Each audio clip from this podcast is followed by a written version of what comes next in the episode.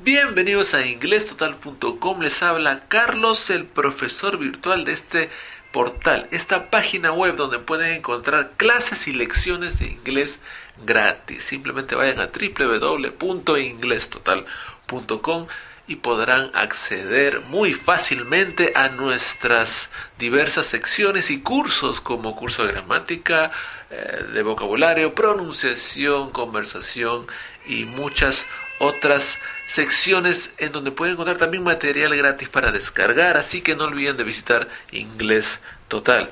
Hoy tenemos una nueva lección en nuestra sección de gramática nivel preintermedio. Tenemos la lección número sesenta y uno. Sí, ya tenemos sesenta y una lecciones en nuestra sección de gramática. Y hoy vamos a hablar nuevamente de will.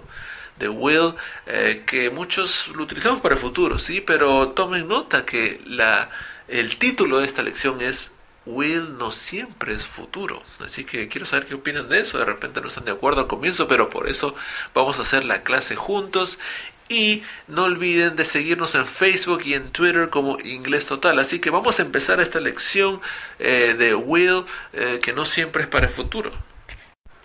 Quiero empezar esta lección diciéndoles que si tienen algún problema con la estructura o es la primera vez que, eh, que van a, a estudiar will, o quizás lo han estudiado pero no se acuerdan muy bien, les invito a la lección número, número treinta y seis y la lección número treinta y siete del curso preintermedio, y por supuesto eh, sigan esta lección escrita. Ya saben que cada lección en audio que ustedes pueden obtener en iTunes, en, en, en diferentes eh, portales en línea, recuerden que las clases escritas están en Inglés Total, así que siempre hago referencia a la clase escrita, y al comienzo de esta clase ahí les dejo las, los dos vínculos para que puedan acceder a la lección número treinta y seis y treinta y siete del preintermedio y puedan ahí aprender cómo usar el will. Ok, ahora quiero conversar con ustedes, quiero dialogar, quiero que se sientan cómodos y, y pueda transmitir este mensaje porque creo que es muy importante. Cuando uno menciona tiempo verbal, un tiempo gramatical, las personas tienen una idea, ¿cierto? Y quizás es muy claro para muchos el presente, el pasado y el futuro, ¿no? En eso podemos estar de acuerdo que es Eh, el entendimiento global acerca de los tiempos gramaticales eh, que se basan en esos tres tiempos, ¿cierto? Y por supuesto cada uno tiene una idea, un concepto de lo que, de lo que es futuro. Yo no quiero hacerme el sabiondo acá, ¿no? Sabemos que el futuro es lo que sucede a partir de ahora en adelante, el pasado de lo que pasó antes de hoy y el presente eh, lo que sucede ahora, ¿no? Pero sin embargo cuando estudiamos un idioma tenemos que... Eh, Tenemos que aprender cómo enfocar los tiempos verbales y cómo entender mejor el pasado, el presente y el futuro, porque no es tan lineal, no es tan, eh, digamos, no siempre eh, el, el negro es negro, el blanco es blanco, hay muchas áreas grises, y es por eso que yo siempre en mis clases les digo, siempre aprendan inglés de acuerdo a un contexto, porque el contexto es lo que le va a dar el sentido a muchas estructuras. Sin contexto, una estructura está muerta. Y, eh, y es el problema de, de muchos este, alumnos, porque cuando ellos estudian, por ejemplo, present simple o present continuous, eh, creen que solamente es para el presente, porque no se están fijando en los contextos. Y es así que podemos hacer, por ejemplo, un claro ejemplo que, que lo pongo en la clase escrita, ¿no? Hay, hay una oración en present continuous, por ejemplo, que yo puedo decir uh, Melissa is arriving tomorrow. Y hay muchos que tienen el concepto de present continuous como algo que sucede ahora, que está pasando ahora. Y en algunos casos es verdad, pero como les dije, de acuerdo al contexto. En este ejemplo, Melissa is arriving tomorrow, claramente no es un presente, no es algo que está pasando en este momento, sino es un futuro. ¿Se dan cuenta? Entonces, ese es un ejemplo como una estructura que muchos alumnos lo toman como una regla ya escrita y que no puede cambiar. El present continuous es lo que está pasando ahorita, profesor, y eso siempre va a ser así. No es el caso. Entonces, la figura o, o la... La estrategia que ustedes deben de tomar es aprender los diversos usos para que ustedes puedan utilizar diversas estructuras de acuerdo a un contexto dado. ¿Ok? Entonces, por ejemplo, el present continuous es cierto, puede ser utilizado para algo que pasa en este momento. I am talking, por ejemplo. Pero también puede ser para algo en el futuro. Maria is arriving tomorrow from, from Los Angeles. ¿Se dan cuenta? Entonces, aprenden y pueden utilizar una frase eh, que, si bien se llama present continuous, tiene un uso del futuro. Y eso es lo que a veces a los alumnos Eh, un poco los confunde, pero es por eso que nuestras clases están diseñadas para pensar de esa manera. ¿Ok? Uh, entonces, hoy es, eh, quería hablar de will y quería poner ese título, will no siempre es el futuro, para que los alumnos digan, profesor, ¿cómo dice eso? Dios mío. Porque los alumnos entienden que will, casi siempre cuando les pregunto, when do you use will? Y me dicen, well, bueno, will es para un futuro lejano.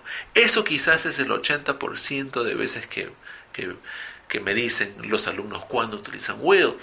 Y este, ahora, ¿qué cosa respondo ante ello? Es correcto, se usa will para un futuro lejano, pero también tiene otros usos. Tomen el ejemplo del present continuous. Present continuous es para este momento, pero también puede ser utilizado para, para, para el futuro, ¿cierto? Como hice en ese ejemplo. Entonces, will no solamente es para el futuro.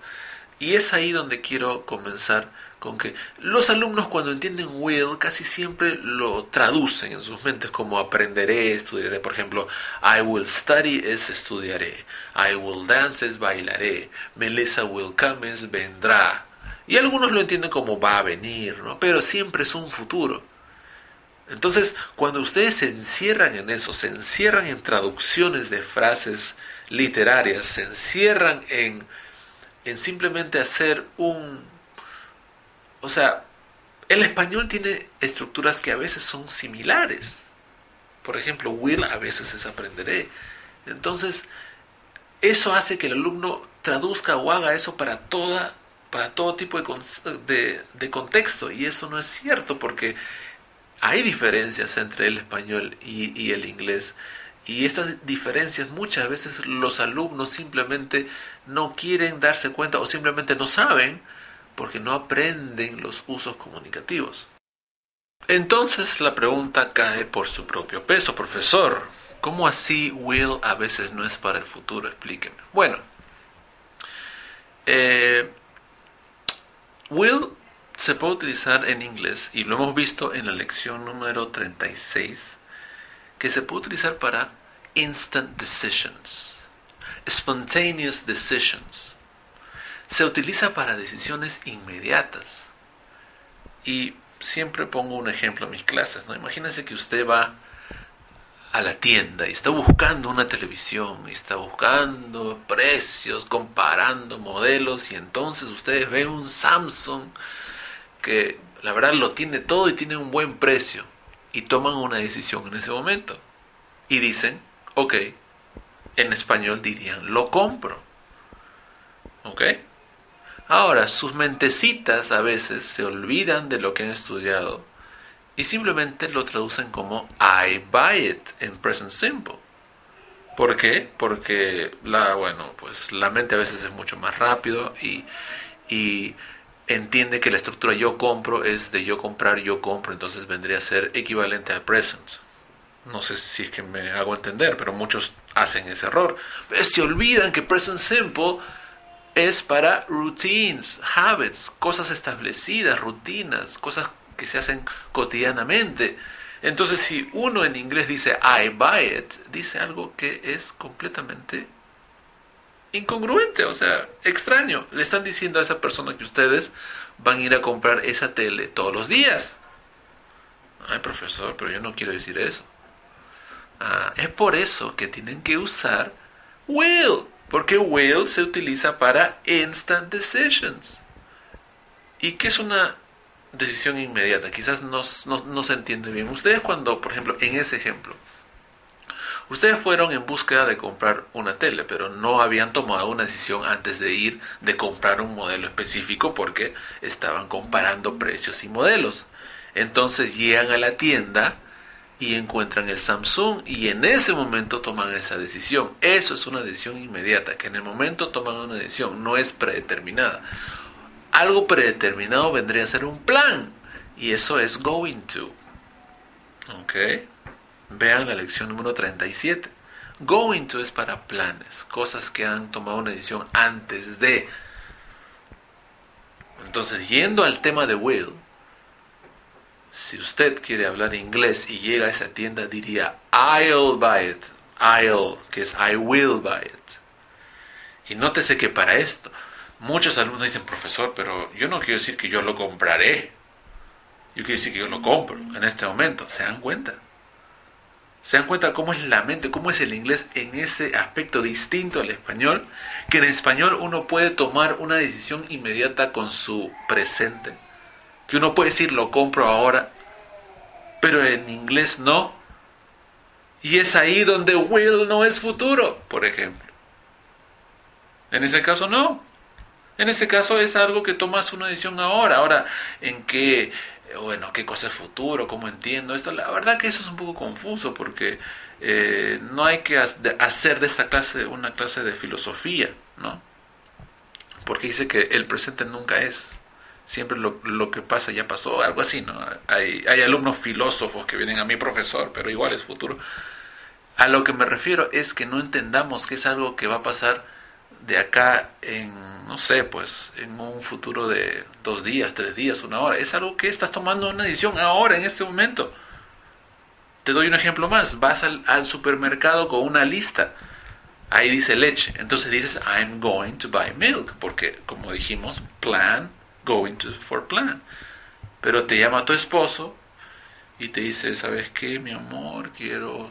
tú sabes, o esta noche hacer algo romántico contigo y en tu lista no está el vino, pero tomas la decisión en ese momento, entonces dirías I'll, que es I will, I will buy the wine. No porque vas a comprarlo después, es porque lo vas a comprar en, en ese momento y es porque estás tomando una decisión inmediata, una decisión en el momento, espontánea. Eso es un uso de will que muchos no saben o simplemente no se dan cuenta porque están en los libros. Oy, oy, oy. No se imaginan cuántos alumnos recibo de, de intermedio, avanzado, que simplemente dicen, ay profesor, pero nunca he sabido eso. Lo que pasa es que nunca, quizás eh, algún profesor no le ha, no le ha ayudado a enfocarse así, pero en sí los libros dicen, las reglas están. Pero a veces es el enfoque. Enfóquense en los contextos. Entonces, en conclusión, podemos utilizar will para decisiones en este momento. Lo compro, te escribo, no te preocupes, yo te llamo después, I'll call you. Entonces, ves que mi mente no está pensando en que will es estudi- estudiaré, vendré, voy a hacer, no. Will puede ser eso, ¿ah? Ojo, no estoy diciendo que no sea. Porque sabemos que will también es para predictions. Yo puedo decir, I will get married one day. Yo me casaré algún día. Y estoy utilizando will. No estoy diciendo que no se utiliza para, para decir que estudiaré, vendré, vendrás, me casaré. Sí se puede utilizar will. Lo que estoy diciendo es que también tiene otros usos que no son parecidos al español. ¿Ok? Y quería mencionar uno más, un uso más, que es para will cuando ofreces ayuda. Ustedes entran a una tienda y ven a una ancianita que está cargando una bolsa pesada y le ofrecen ayuda. Y quieren decir esto, ¿no? La ayudo. O te ayudo. No pueden decir I help you por la misma razón que ya mencioné. No pueden hacer una oración de present simple. ¿Por qué? Porque espero que ustedes hayan estudiado las lecciones en inglés total de present simple, donde hablamos muchas veces de que es para cosas rutinarias. Y en ese momento estás ofreciéndole ayuda en ese momento. Entonces en inglés diríamos I'll help you. Que no necesariamente tendría que ser la, la ayudaré. Bueno, quizás en ciertos países se dice la ayudaré. Puede ser. Pero, por ejemplo, acá en Perú se dice la ayudo. No te preocupes, yo lo compro. Yo lo hago. ¿Verdad? Y todo eso en inglés es will, will, will, porque estás ofreciendo una ayuda en el momento, que es muy parecido a lo que expliqué de decisiones inmediatas. Entonces, quizás esta clase les ayude a entender un poco más will, porque, por ejemplo, hoy en día doy clases a, a empresarios y les digo, ¿cuántas veces ustedes hablan acerca de predicciones, de futuros lejanos? Se usa, pero rara vez. Ahora, ¿cuántas veces ustedes toman decisiones inmediatas o ofrecen ayuda? Es mucho más común. Y en sus mentecitas tenían solamente will para el futuro lejano, para predicciones. ¿Y qué estarían usando para decisiones inmediatas? Bueno, su mente a veces, que está ahí conectada al español, estaba utilizando el present simple, totalmente equivocados. Un error grosero. Grosero, ¿eh? No es un error cualquiera. El gringo te entiende, ¿eh? Pero se va a reír y va a decir, qué, qué extraño, ¿no? Que, que esta persona utilice esta, esta estructura. Ustedes tienen que buscar ser profesionales, buscar ser mejores, hablar inglés como se debe. Así que dejo eso muy claro para que ustedes puedan analizarlo. Aprendan las estructuras basadas en contextos. No siempre will será futuro y no siempre present simple será rutina. Ojo, present simple tiene otros usos. Ya hablaremos de eso. Present continuous no siempre es ahorita. Tiene otros usos. Mucho cuidado, mucho cuidado con usar el español como base. Hay parecidos. Hay casos que sí son iguales. Hay casos que las estructuras son parecidas, que se puede hacer una traducción literaria. Hay casos, y hay muchos casos que no. Entonces, ¿para qué? ¿Para qué depender de eso? Siempre enfóquense en el contexto. Enfóquense qué estoy haciendo. Estoy hablando de una rutina, de un plan, ¿m? de una predicción, de una decisión inmediata, de algo que pasa ahorita. Eso es lo que tienen que, que pensar, y que en español quizás tengan otras formas de, de hacer una estructura. Bueno, el español es el español, el inglés es distinto en muchas veces, en muchas ocasiones, como ya mencioné, así que tienen que respetarlo, ¿ok? Así que el futuro no siempre, perdón, will no siempre es el futuro. Es una clase que yo creo que es importante y que lo voy a tomar como referencia en el futuro. Eh, no olviden de seguirnos en iTunes, en Facebook, en Twitter, y no olviden de mandar, manden sus mensajes. Hace ya un buen tiempo que no recibo un audio.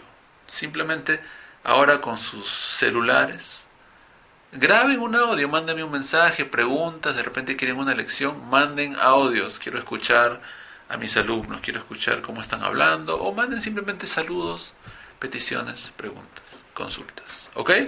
Eso fue todo por hoy. Una clase que, que ojalá que les sirva para poder entender un poco más lo que es aprender siempre en contexto y siempre respetando las reglas comunicativas. This is all for today. Thank you very much and I will see you next time. Siempre visiten ingles total punto com para más clases de inglés gratis. Goodbye.